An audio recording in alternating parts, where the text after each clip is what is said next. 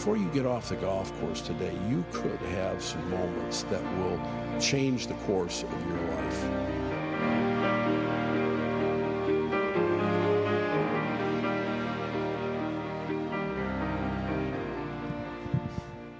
Hello and welcome to the Golf Practice Podcast. My name is Andy Hayes. With me, Godfather of Golf, Peter Donahue. Andy, thank you very much for inviting me again on the show with you. It's always a pleasure. It's been a long time. You know, spring is here.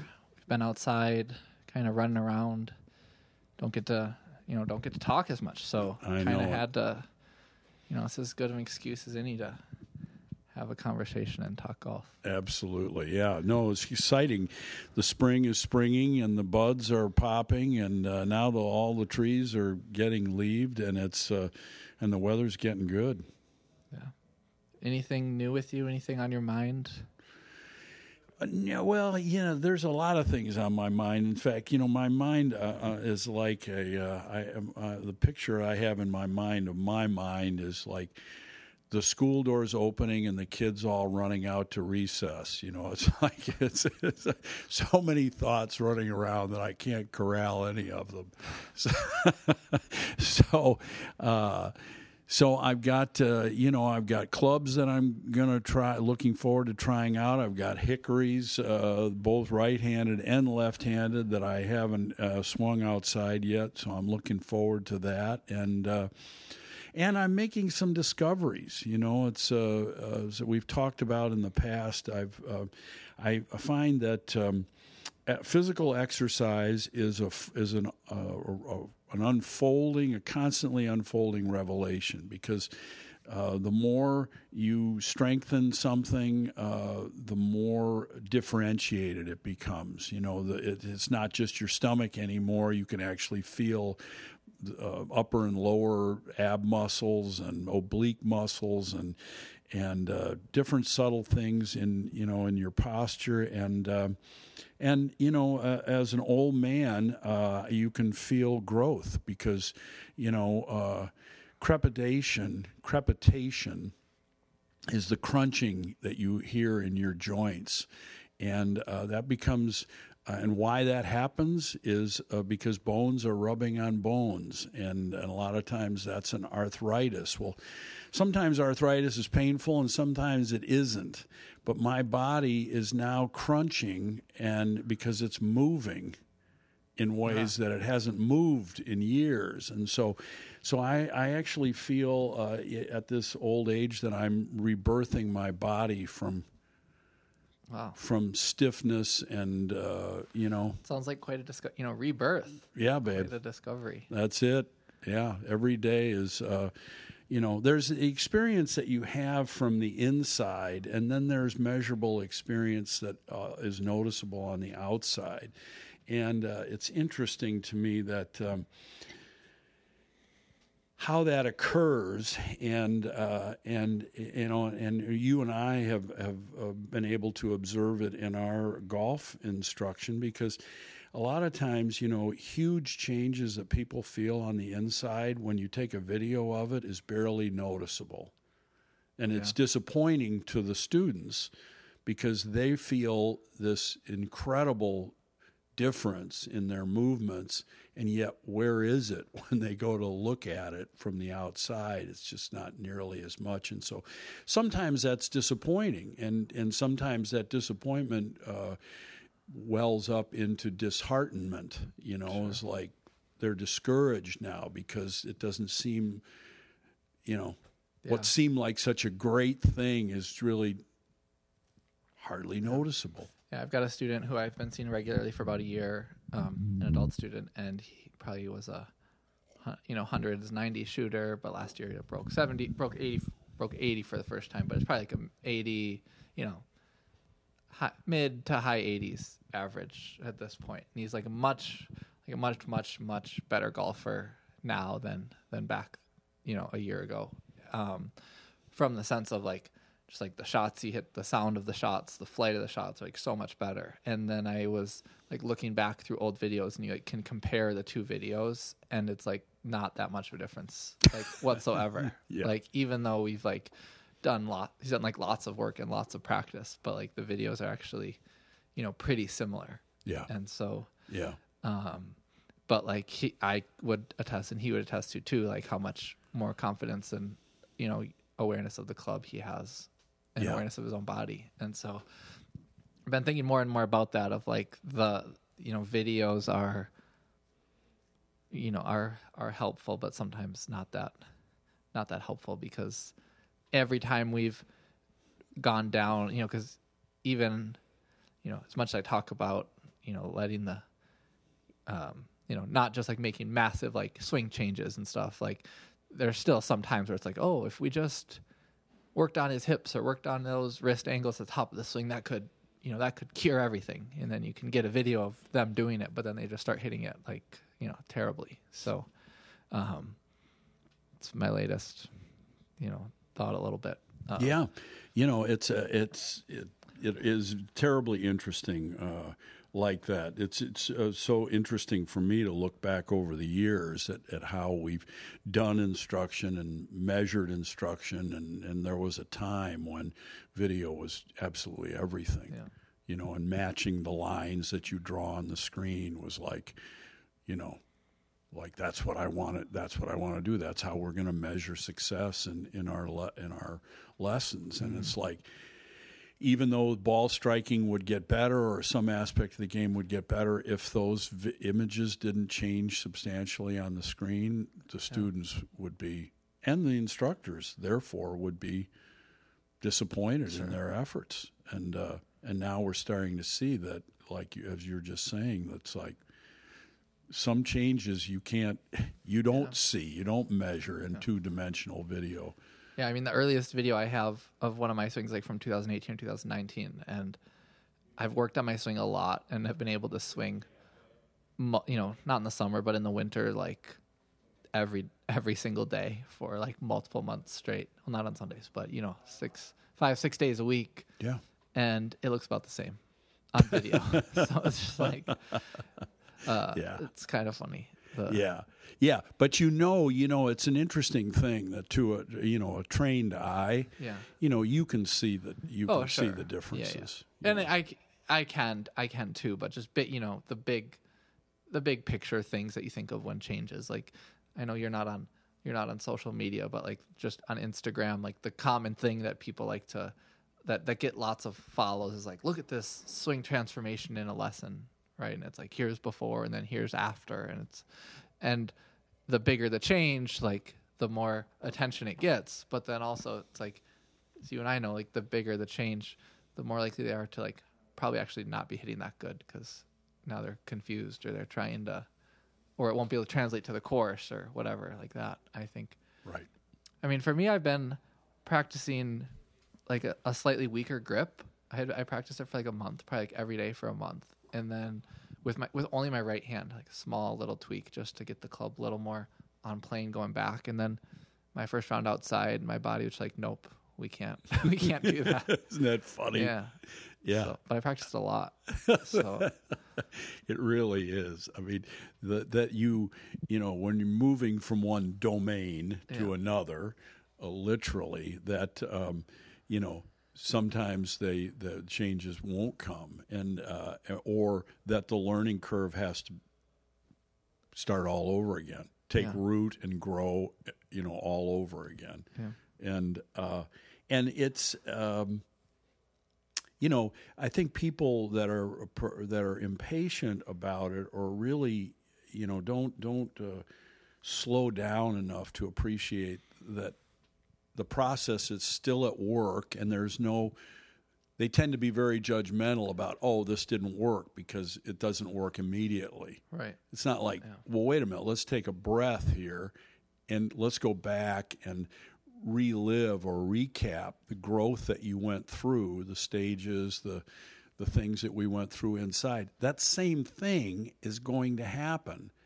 Yeah. Will will life sure. be easier uh, for having had those indoor experiences? Yeah, actually they will. Mm-hmm. But there's obviously some challenges here presented by this new environment that are distracting us from accessing that learning. right. And so, won't it be interesting to discover what those barriers are? Sure. You know, instead of whining about it. yeah, and but those, but yeah, those the things that tend to default back is just like the big picture, swing, you know, swing, ch- change, different grip, different, you know, hand position. That that's really hard to translate out to the course. So, I guess I've been thinking about when you know when it's appropriate to do stuff like that, or when it's helpful to do stuff like that, and seems like a lot of times it's not that helpful. So to make the hand just like make a big change. Yeah, yeah. Like I think we over like in the in a you know in a golf lesson when the students on hitting on TrackMan, I think if they get you know we make a, maybe like make a small change and they hit like five or ten shots and then we assume oh they got you know they got it let's add something else Right. to it Oh, and yeah, it's yeah, yeah, like yeah. okay we I see. yeah it's like okay now they end and it's like okay here are the things we're working on you give them like three things but it's like that's actually they can get it right at that moment but it seems like it's probably too much uh, in certain instances Yes, Yeah. exactly. Will they be able to reassemble it once they get out into a into the storm, yeah Uh, or will it just all all that that stuff just go out of their minds? And yeah, I, I, I, I couldn't agree more. I mean, I think that uh, that uh, learning learning to become a, a responsible teacher and coach is. Um, is a process because you know you do I think uh, you at, at what you're describing is very familiar to me and that is yeah you so we got that pretty well under control right now so now the next thing would be and now you want to keep advancing Right. you know right instead of instead of throwing the brakes on and going I found myself in a, lesson yesterday uh, checking myself on at least three occasions where I was about to make a comment that I thought was very interesting and very and I and then I checked myself and I said, "Shut up." can you give me the example was this with that that woman yesterday or was it a different person no, this was a 27 year old uh, young man Okay. from um, that's a good athlete yeah and uh, uh, had been taking lessons, and his father referred him to me. I, I knew his father from years ago, and uh, so he came in, and and um, uh, and he his ball was uh, his complaint was his ball goes way way to the right, shanks it and blocks everything. He can't can't keep a, a wood on the planet. Can't play.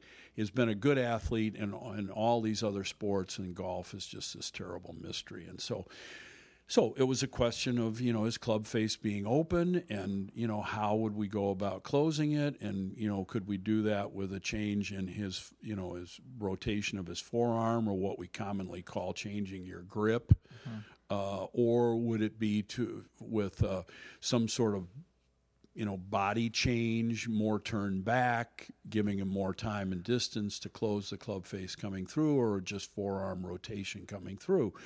And so exploring those things. And so he was able, in the two indoor sessions that we've had, to make significant change, uh, to be able to hit the ball and miss it into the left trees and not just the right trees, and then to make subtle changes. But and so both of us were very encouraged by this, and, in some instances, I wanted to forewarn him of something or or let him know that up ahead, you know, there would be a time when you know. Uh, when uh, we'd make uh, some uh, more subtle changes or change ball position or do something else. And I thought, what? Shut up. You know, you're just why add something to his thought, his thought process? He's got enough on his mind right now, you know. But there's a you know a part of me that wants to um, you know, sometimes be a pathfinder, sometimes to point out some interesting thing in the numbers, and and uh, and and sometimes it's just uh, I find for um, my own benefit, not with appreciation for well, what what what must his what state is his mind in right now? is there enough? Is he just swimming with with his mind completely filled with the things that he can handle, and and is my blah blahing just confusing stuff, or is it really, you know, helping him? And um, and so I've you know I've, I've I'm learning to be quieter more, um, you know, than and and to know that listen, the learning isn't all this information. Yeah. You know, the learning is happening inside in the student, and uh, and these advancements that we're making. You know, as you say, if they're if they're not going to be able to go outside, then why are you introducing them? Sure. You know, it's Well, I think some of it is like you're there's almost an implicit ex- expectation of what the teacher does and what the student does, right? Like growing up in school, it's just like the teacher talks for 45 minutes and that's lear- you know, that's learning and you write stuff down. And so it's like that's what is in our mind as like this is what valuable learning is and this is what val- you know, this is what a valuable thing would be from this person that I'm I'm paying to teach me about golf would be if they could give me a lot of in- good information that applies directly to me. And so I think sometimes it's like that's the student almost the student wants that a little Yeah. bit, and then yeah, I had I had some, and then um, so you're responding to that, even if not like that that consciously, right? It's just like oh, here's what we're so used to doing. yes, Um, without question. I had a student who was like, you know, his club, whatever club face was o- open, really, like really open, and he was- gonna go on a trip. And so I was like, well, if we just get this little, like a little better, at least you can like hit shots. We'll aim to the right and let it go out there. And so then it was good. He had a good trip, hit good shots, made more pars than usual. Um, then the next lesson we got more into like the club face, and he was like squaring it up, it's going farther. Um, but it still wasn't going like as far as like maybe possible. So he's like in the middle of like finally getting the face square. He's like, well, why isn't it going? You know, why isn't it going farther? And I, I said, I said, I can answer that, but I don't think it will help. And and so he's like, okay, okay. And then we're like, we are back in. So Good. I was I was happy with that. Yeah, you know, that's that very answer. good. Um, because that's just always like, well, but why isn't it doing this? Why this? And it's hard to, you know, Put the brakes on. yeah, yeah, and be responsible. Yeah, absolutely. You know that that really is. That's that's a that's a step up, isn't it? You can feel that when you've exercised good judgment and you've you've actually uh, done a mature thing that you and the student have agreed that yeah that this this isn't uh, tumbling forward isn't always you know what it's not a race yeah. you know we want to we want to have this be something that you can take outside and reassemble Yeah. And it takes a good student to do that though too. Yeah. Like he, because plenty of them would be like, "Well, I want to, you know, I want to know anyway. Tell me. Like, Yeah. That's why I'm here." Yeah. So, um, yeah. Cool. yeah All right. Well, I've got two. We've got two two uh, two readings let's go today. The first one is from the Society of Hickory Golfers newsletter, which Very I good. which was sent to me by by my student Tim. I guess I need to. I probably need to join the Society of Hickory Golfers because this is like an exclusive one. oh yeah You're supposed to pay for this, but he sent it, so okay apologies. Let's uh there's a writer, um John Duncan Dunn. You ever heard of him? no i'm sure i will He'll like now this. that you've He'll like this. Yeah. indoctrinated John Duncan Dunn was a member of the extraordinary family of golfing Dunns who had an enormous impact on golf, both in the Great Britain and in the U.S. He was an exceptional athlete, clubmaker, and businessman. With hi- here you go, Pete. With his brother Seymour, he pioneered the idea of indoor golf schools. Later, working with department store owner Rod Rodman Wanamaker to create a popular indoor school in New York City. As a golf course designer, he partnered with Walter Travis in Ekwanok Country Club in Vermont and Essex Country Club in Massachusetts. He also designed several courses for resort hotels along the Florida West Coast Railroad line. And he wrote a book in 1916, that's a long time ago, called The ABC of Golf. And it was part of a series that included ABC of gardening, ABC of architecture, cooking, automobile driving, um, and you know this golf book. In in the book, he in the first chapter he writes a story about Harry Vardon, which I sent to you, mm-hmm. and and we'll read it. We'll read it here. He says. If you've ever had the pleasure to see Harry Vardon golf, you must have been struck by the total absence of any apparent effort. He makes the game seem so easy, as someone has said. Of course, the secret lies in the smoothness and accuracy with which the power is applied. The club goes back and comes down as though it were grooved, as if it were the piston of a steam engine traveling in its highly polished guides. Many men have played golf well, but Harry Vardon plays it supremely well. His stroke is the quintess- quintessence of ease, power, and beauty.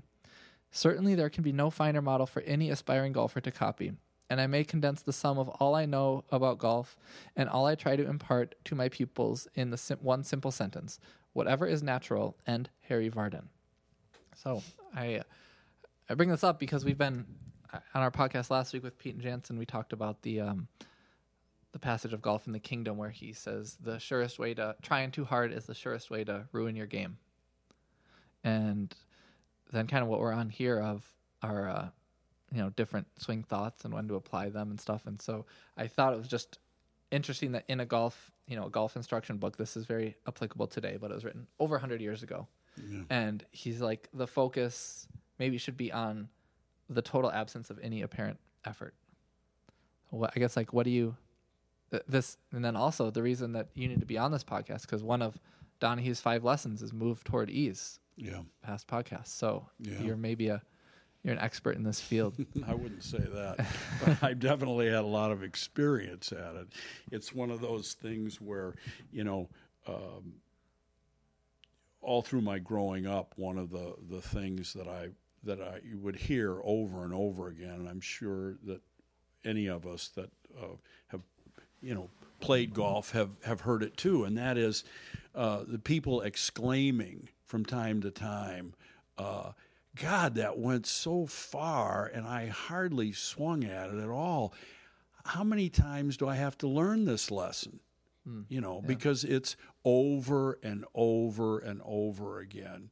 You know that people uh, are are pulled away from um, this optimal kind of way of moving with the golf club, and um, and it's not surprising why, because you know pretty much everybody that makes a swing or that plays golf is running an experiment, right? Every time they swing, you know, e- especially and and well, especially if they're thinking, if they if they're given to thinking about improving their swing. Now, some people aren't.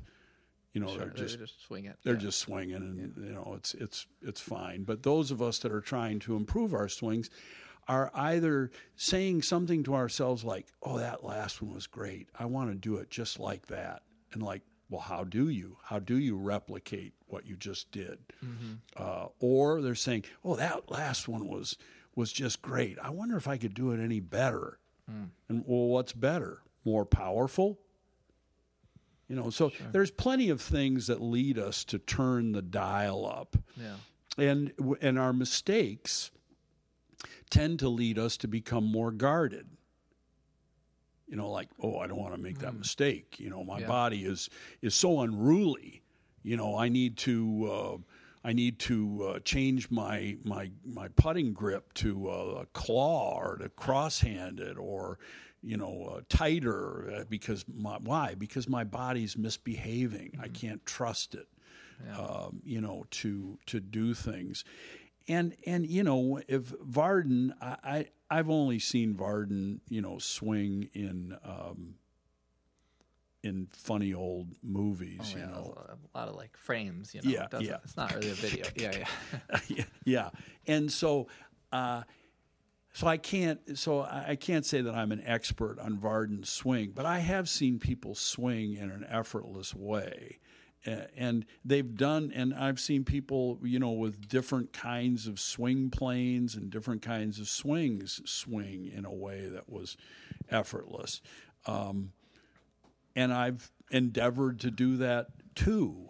Uh, you know, and yet there's a certain there's a certain matching that has to happen between you know the swing, the the angle of the swing, uh, and the the squaring of the club face, and um, you know, and the movements of the joints throughout the body. You know that uh, Vardon swung, and you you had this. Uh, you you said it yesterday as you were swinging your hickory club um, in the simulator downstairs that it's just a, it's a matter of tempo, right?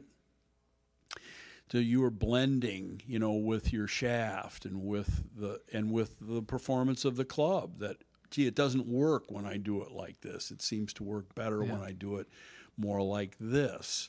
And uh, and one would think that uh, finding that blend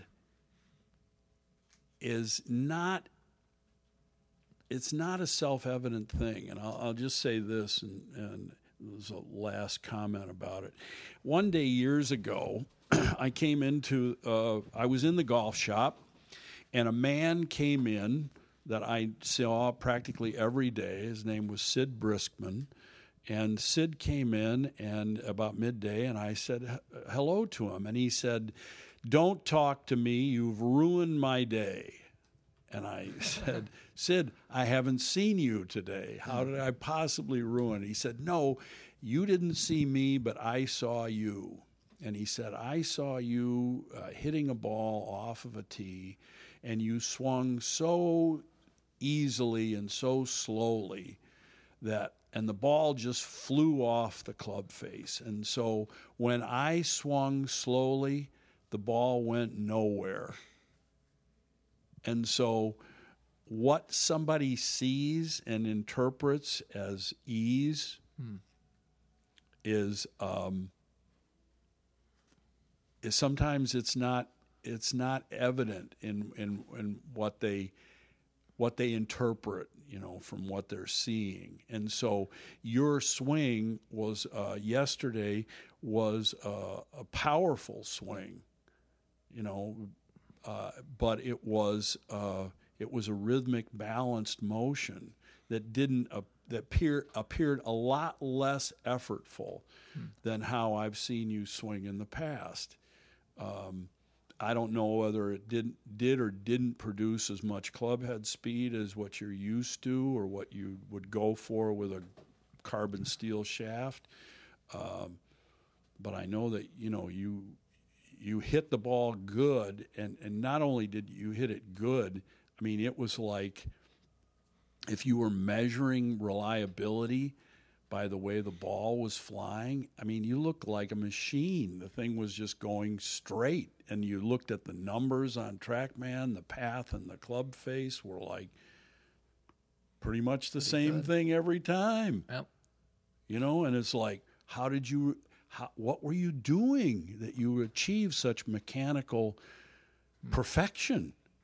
Yeah. No, just focusing on on the tempo, the rhythm. Yeah. Yeah. Yeah, I I've never heard anybody refer to the golf swing as an experiment before. Oh, really? I but I think that's a key. I think it's kind of like a key point in understand in like your whole of like all the things you said because like if you see that people they treat it as an experiment like is this going to work or is it not going to work and then if it works you know as you said they try to do it they try to either replicate it or try to do it better which leads to like turning the turning the dial up or like trying harder but then also if if they if it doesn't work then they like start to get careful and cautious. And so both of both basically when you're uh, an experiment that then both outcomes will lead you to not swing as if you were swinging effortlessly. Right. so it's almost you have to get rid of the the whole structure of that idea right? Even if it's a subconscious or unconscious idea that like it's an experiment like you have to get rid of that way of thinking or else you're not going to be able to swing uh, effortlessly Yeah, yeah, uh, yes. I, I would say that if there's a right and wrong, yeah you know, and that's why when Shivas says he never tried to make the same swing twice, yeah so there is there was no replicating or you know making better. He was going to do something unique, you know that that. Uh, perhaps only and and you know Hugh um, perhaps you're going to read the uh, next passage about that but I think that the that the hickory shaft is an excellent partner uh, in a rhythmic swing Mm-hmm. because of the way that it moves. Oh, yeah, the weight, the sound, the, the way it bends. Yeah. yeah the way it bends and um, you know that that feeling of it. You really you really feel there's a, a partnership and something that you're swinging. It's not it's not the same as swinging a rope. No. uh, it's not as whippy as a pencil shaft but it has a certain head weight and certain flex uh, to it that uh, really assists in the uh, the maintenance and the creation of a rhythmic swing, of a whip swing, of a you know, I always found that that I was um, I was I was better off with a strange club in my hand because I was much more mindful of swinging with that club. And, Yeah. and I, I don't mean just that the club was in my hand, but that, that we were partners Sure. you know, and that I needed to to handle and swing the club in a particular way that would maximize its production. Sure. Yeah. And so What was the guy's name again in your story? Sid? Sid Briskman, Sid. So what what advice would you give to Sid of how to how to hit it like like you did? Because he seemed to, you know, you said he saw that you were swinging slowly, but it made the ball go far. So he tried to swing slowly, and it didn't go anywhere. Well, I would say it's it's what Stan Utley talks about. It's it's about you know loading and unloading the shaft and putting energy into the ball. It's the ability to create a whip out of the end of the club, you know, which means uh, you know you you you practice uh, you practice doing things like recoiling you know, like swinging the club down and then snapping it back right right after it would pass through impact and Yes. pull it back with your body so that you start to cause the end of it to to snap like a like a towel or a whip. Uh, and so when you um, you start to uh, create that, you start to realize that there is a uh, a, a, kind of a culmination to the striking motion that you want it to create a whip, that there Yeah. needs to be a centripetal force pulling back or, you know, or tugging up. And that, that's like, you know, when we were talking uh, the other day about, um, about uh, ground force, you know, how you, how athletes create force in, you know, Yeah. through their, their footwork and their leg drive and stuff like this. And is somebody a, a side to side, you know, glider or a rotator or a jumper? Well, all of those motions, you know, are are are uh, you know creating some uh, kinetic energy, you know, in the in the body that that is has as, as its result putting energy into the ball.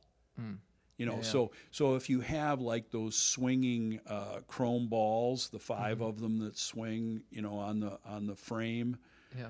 you know, it's that. It's like boom. You know, it, it, it's almost like, well, it has a destination. So put, putting energy into the ball as opposed to what? uh, as opposed to um,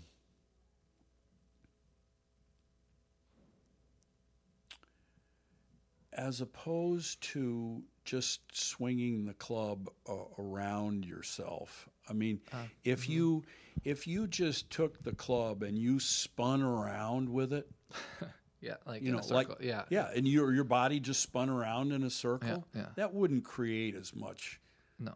crack Sure. as putting a crack in a whip. Yeah. you know, because that's accelerating, mm-hmm. Uh, creating. Yeah, but then also if you excel, if you then start to spin around and accelerate the club using your hands, like you wouldn't be able to like keep up the acceleration.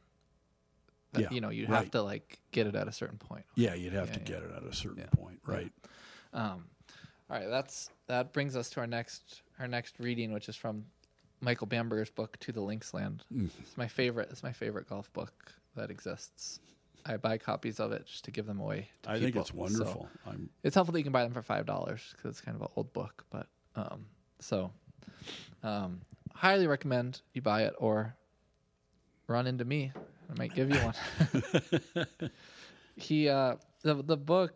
This isn't from 1991. He was uh, like Bamberger now is like a very popular golf writer, but at that point he had he had worked at newspapers and then he went to go he went to go caddy on the European tour for like a season and then he like went to Scotland after that. So it was like before you know before the internet and stuff. So it was probably just stories and books of what what what Scotland was like. And so he he goes he he feels like he needs a golf a teacher, so he goes and finds um, this teacher um, this golf coach whose last name is Stark. I forget what his first name is. Um, but at the first at their first lesson, he gives them a, a hickory club uh, with Forgan is the name of the club maker, which is the same club maker of your your hickory clubs, um, which is which is very cool. And he says um, so. He, he says, "Here is some equipment from long before your time, long before my own." Stark said, "I want you to see how difficult the game used to be." Now, I might disagree with him. It's not that much more difficult, but it's okay. We'll keep going. The day was gray and cold and blowy, and the practice grounds off in a, f- in a field far from the clubhouse were empty and dark. I took some practice swings with the old mashie, but the grip was slippery, and I felt myself holding on to the club hard to prevent it fl- from flying away. Gentle, Michael, gentle. In golf, you must always be gentle. Now, as you swing the club, feel the weight of the club head up through the soft wood of the shaft, through the grip, into your hands, and throughout your body. Become aware of the feel of the club head. You can feel it more with that old hickory shafted mashie than your modern clubs. I continued taking practice swings, and I started to feel the club head and also the softness of the shaft. It was more malleable than any club I had ever swung. I could sense the care and skill that went into the making of the club. I was aware of the club's life. It goes on and he says, Stark says, Hear the sound the shaft makes as it comes through the air. Listen to how rhythmic and sweet the sound is. Hear the sound of the club head making good contact with the ball, and then right afterward the ground. These are the lovely sounds of good golf, as opposed or as lovely as the ovation for the open champion, as lovely as the sound of a dropping putt, as lovely as the singing of chirping birds. Stark was a poet. It had been years since I heard a swing thought that was completely new to me, and I found it immediately effective. I alternated between the hickory shafted club and my own graphite shafted club. It was easier to make a pleasant, even sound with the whippier hickory club. Our Forgan of St. Andrews seemed to have built a rhythm right into the club. Well, we'll stop. We'll stop there. So, um, uh, do you have any? Do you have any comments? I, I, I guess I sent this. To, I sent this to you. So I'm. Yeah, I loved uh, it. I loved it. I mean, I, I was so appreciative of reading reading it because it's really true, isn't it? I mean, you really can hear and uh, the the shaft, uh, the wooden shaft, and um, when your your friend Tim was in here with his hickory clubs, as soon as I picked them up, I mean, the experience of swinging the hickory with its head feel and the the the, the feel of the flex in the shaft it was so so pleasurable i mean uh, it was it was just it added something to the experience of swinging the club which was um, which to me was a was an absolute delight and, and such an enhancement of the experience of swinging that, that even if the ball didn't travel quite as far, I would much rather swing that. Sure. You know, just as a uh, because the physical act of making a swing is is a you know is a is a graceful, powerful, creative uh, act. You you want to connect with the ball and you want it to do something, and and uh, you know and if it does uh, do something, and and then it doesn't. To me, it doesn't have to. It doesn't have to be it's kind of like, uh, as far as enjoyment is concerned, the pumpkin chunkin contest, you know, festival down in uh, Morton, Illinois, uh, which is near Peoria. You know, they used to build catapults and and different kinds of Rube Goldberg sort of hurling uh, machines. Yeah. Well, now they fire them with cannons. And of course, they can make these these pumpkins soar, you know, uh, incredible yeah. heights, like like we can hit golf balls the same way. And there's something to that. You know, there's an enjoyment to that. Then, then you know, uh, and it's different from seeing something fly not as far. But I'm going to tell you, the physical act of swinging Tim's clubs, to me, uh, the pleasure was was really something. I mean, I'd I'd trade in hitting a soaring shot for miles and miles with the uh, the more intimate, uh, you know, physical act of swinging that that shaft and the idea of, of rhythm Yeah. you know, is um, you know Nicklaus. Nicklaus, uh, you know, and, and Jones and other people who've written about golf the way they've experienced it have tried to describe it. You know, Nicklaus, as a for instance, said that his downswing he felt started slower than his backswing went up. Like now, Yeah. you know, I was in a guy's office the other day, this therapist that I go and see, and he had a hula hoop. And I said, you know, and I, I've asked him a couple times, what's that hula hoop about? He said, well, I'll tell you what it's about. And then the other day I was leaving his office. I said, so what do you do? Do you do, do you do this hula hoop for your back? And he said, no, he says, but it's very valuable. He said, try to describe to somebody how to do that. Hmm. and it's about the same as describing the rhythm Sure. in a golf swing. You know, like you can try, Sure. Yeah. but but you know, you have to have the thing about it is is that you can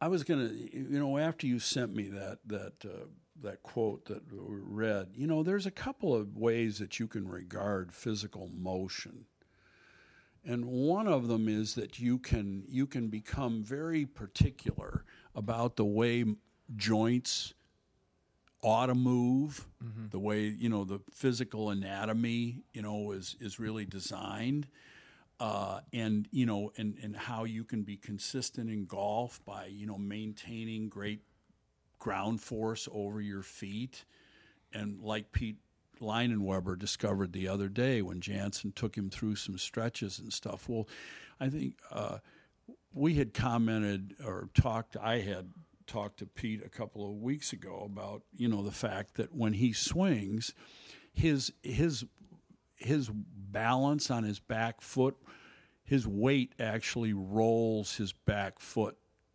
so that he's he's on the outside of his foot at the top of his backswing. Well, if you wanted to really be anatomically efficient, you wouldn't do that. Sure. Right? You'd you'd but he had to do it because he doesn't have uh, full range of motion in his right hip joint. Right? Well, how can Pete be so successful as a golfer without with having that sort of compensation? And the answer is because he swings in a rhythm that allows him to recover from that unbalanced position and get his foot, you know, on balance before he makes his thrust from the ground up. And so so, you know, people who are, uh, you know, who have to make compensations, physical compensations in their body movements from what someone would call anatomically optimal, can still be successful if they move in a rhythm. Sure. Yeah. Yeah, I think uh, in my own practice have been seeing the benefit of like focusing on the sound the club is making to like helping with good rhythm. Um, it's also just like a wild way to. It's almost like you're kind of like freaks my brain out a little bit when I try to hit a ball, like just trying to make the sound because it's, um, it's just like such a. It's almost like an abstract, th- or maybe maybe maybe abstract isn't the right word. It's a it's just like very different than other things I tend to focus on, like keep you know keep your weight centered, or you know let's bring the club back in this way. It's like okay, just make a sound, and then it's like oh my your body like still knows how to do that a little bit. So I, I need to try it out on the course to uh, see if it's see how good it is. But it's been helpful. I had a girl, eighth grade girl chipping, and her uh, she is thinning it because she just kind of hits the top of the grass. And we've, you know, it's one of these some some of these kids like we've done this lesson over and over again, right? You she knows what what to do and the right way to hit the ground, but then it's like the lesson starts again and she's like going back to the same thing. So then we I just like had her make uh I showed her two swings. I showed her one swing that just got the top of the grass and one that got the ground and just asked her to like listen to the difference in the sound from the two swings. And then she heard a difference. And then I heard her try it and just notice the difference in the sound. And then I heard her practice just trying to make the good sound. And like it got a lot better just focusing on the sound. So um, it's a because like your brain has your body has a way of it's maybe one of like the magic things of golf is like and maybe being alive is that like your brain is can put things together um, and and make the motion happen even if you're not like focused on all the little parts of it. Oh my! And, and you know, in, in in your passage there that you just read, that Stark, you know, Yeah. was was so focused on all of the different sounds, mm-hmm. not just not just the sound of this, but all of the sounds, Yeah. and you know, the sounds of the birds, the sounds of the wind, the sounds of everything. Of, of of the club and then of the ball and then of the ground. Yeah. So like all of those he like was differentiating between all of them and that you could notice all of them. So. That you yeah absolutely. And a lot of times you know the i mean how you your mind attunes to the senses all of the senses.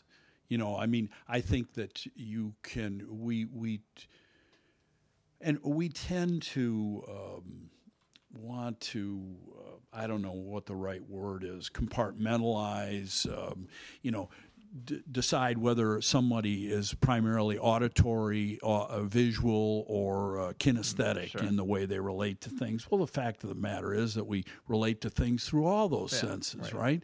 we just we might lead with one of them but would it be a benefit to you to um, to uh, sw- switch your focus as you've just described and uh, you know to the sounds of things and to tune that on uh, would it um, yes i mean clearly I mean, it just uh, it also just sounds a lot more interesting.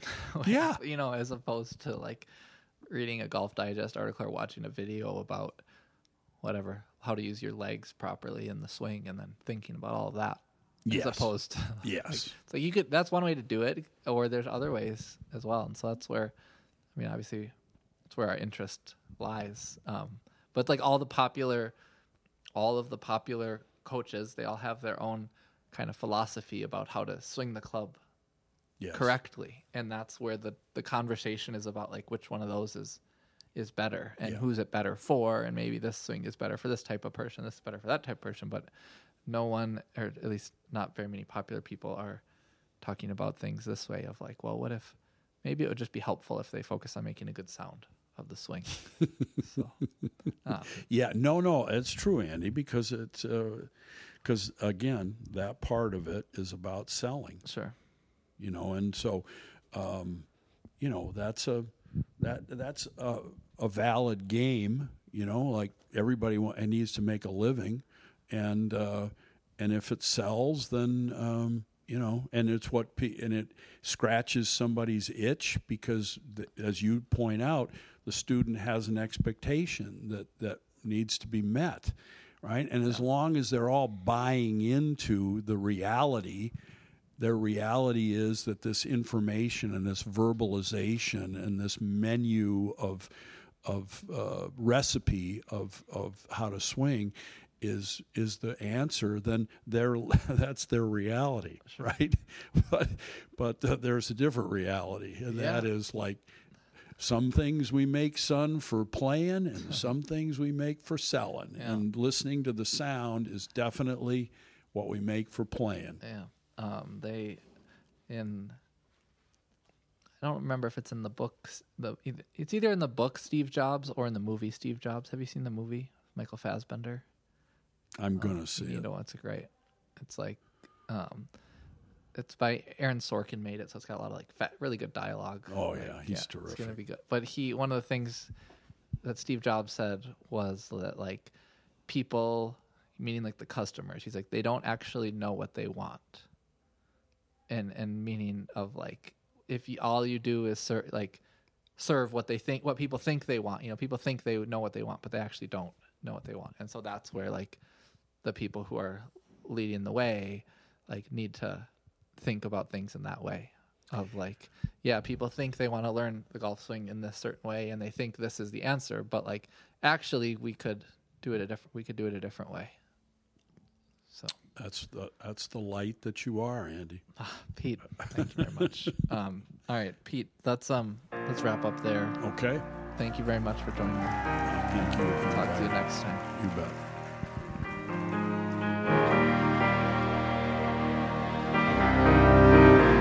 Before you get off the golf course today, you could have some moments that will change the course of your life.